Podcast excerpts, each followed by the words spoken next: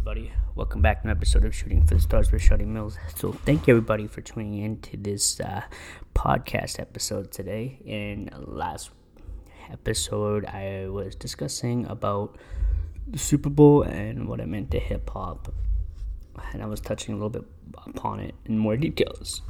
And today, I wanted to delve a little bit deeper into like understanding how you want to view like uh, music as a whole. So how does like the view of like how you see music as a whole totally like impact the whole landscape of music? So from what I've seen, just just speaking from like my particular experience as a whole, I would say like from doing like my show performances and stuff like that, I've seen it with my own eyes, like firsthand. Like you have to be prepared. Be prepared when you go on stage as an independent artist. You have to be prepared. You have to be. I think. I think people don't understand. You have to be mentally prepared. Sometimes it's you're, you're like physically ready, but mentally you're not there.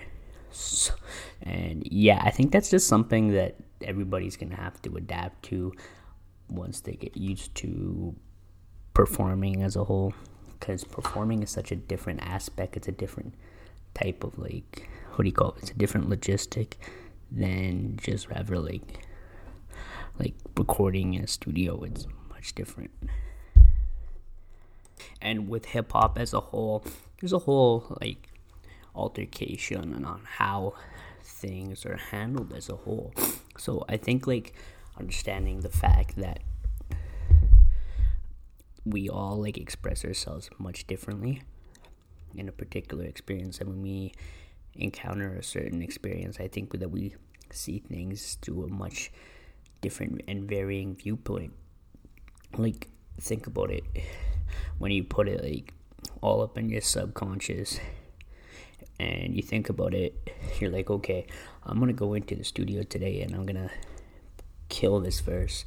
I'm gonna kill this verse what you're doing is I don't know. I've been I've been reading a book lately about about this about the twelve laws of life, uh, rules for success by Napoleon Hill, and he's like stating his whole fact about like how autosuggestion uh, since uh, basically sends a signal to your brain that uh, makes it because our thoughts are seen in the form of energy like ether.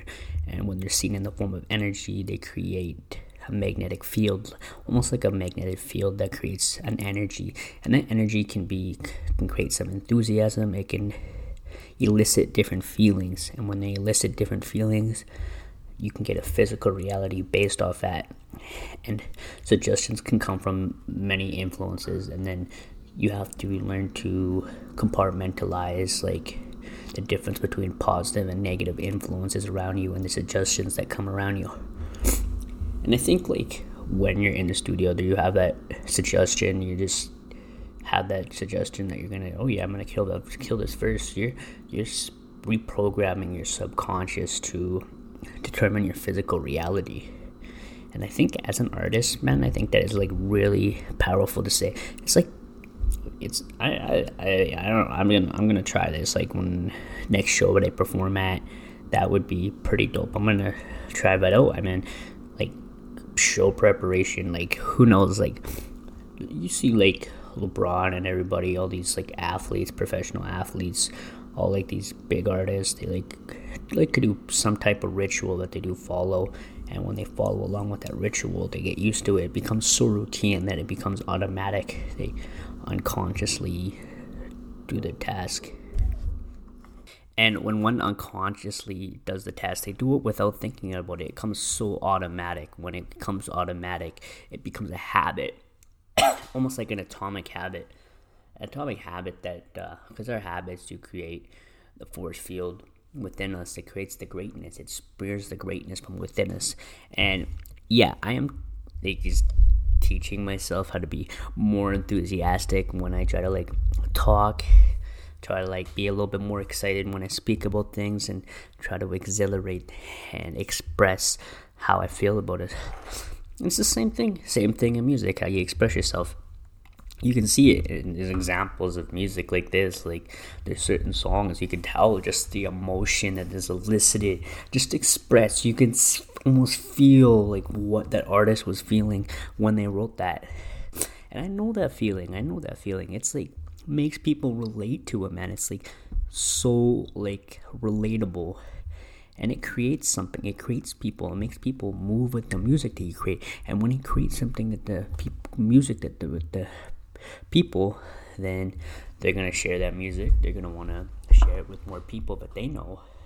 And I know for a fact that music is continuously growing in the way that we have to continually like I mean look at there's always new trends out there. Look at all these new trends that are happening out there in music.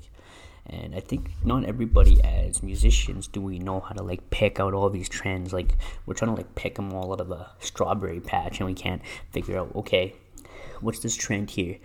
I don't want to really follow this trend directly, but I want to like figure out my own way of doing this. So for instance, say there's a particular artist that you are modeling on how you like flow to a beat, for instance and when you flow to a beat, you really feel it. You feel that emotion, and I've seen it with uh, Eminem's "Love the Way You Lie," the way that he expresses his emotion, and that is like absolutely astounding. It really changed the whole view of the song. Like I mentioned in this earlier, this what this particular podcast is about different viewpoints that you get elicited from different emotions that you feel from a music that is being delivered to you in a certain way because it can be delivered in many and numerous different ways. You'd have to think of the way that would be bestly suited towards your audience so you can build your audience and your audience would like what you're delivering to them.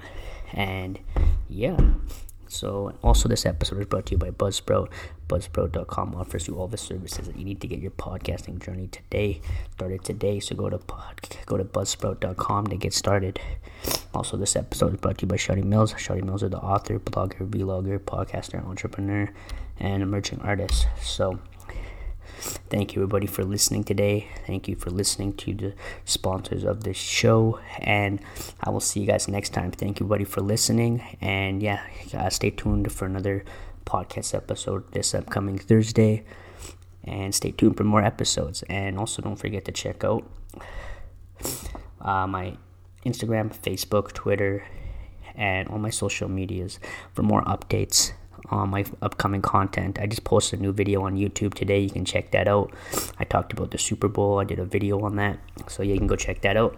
And yeah, we'll talk to you guys next time. Don't forget to subscribe to uh, my uh, podcast episode, Shooting for the Stars with Shotty Mills. So yeah, keep shooting for the stars and relationship potential. Peace.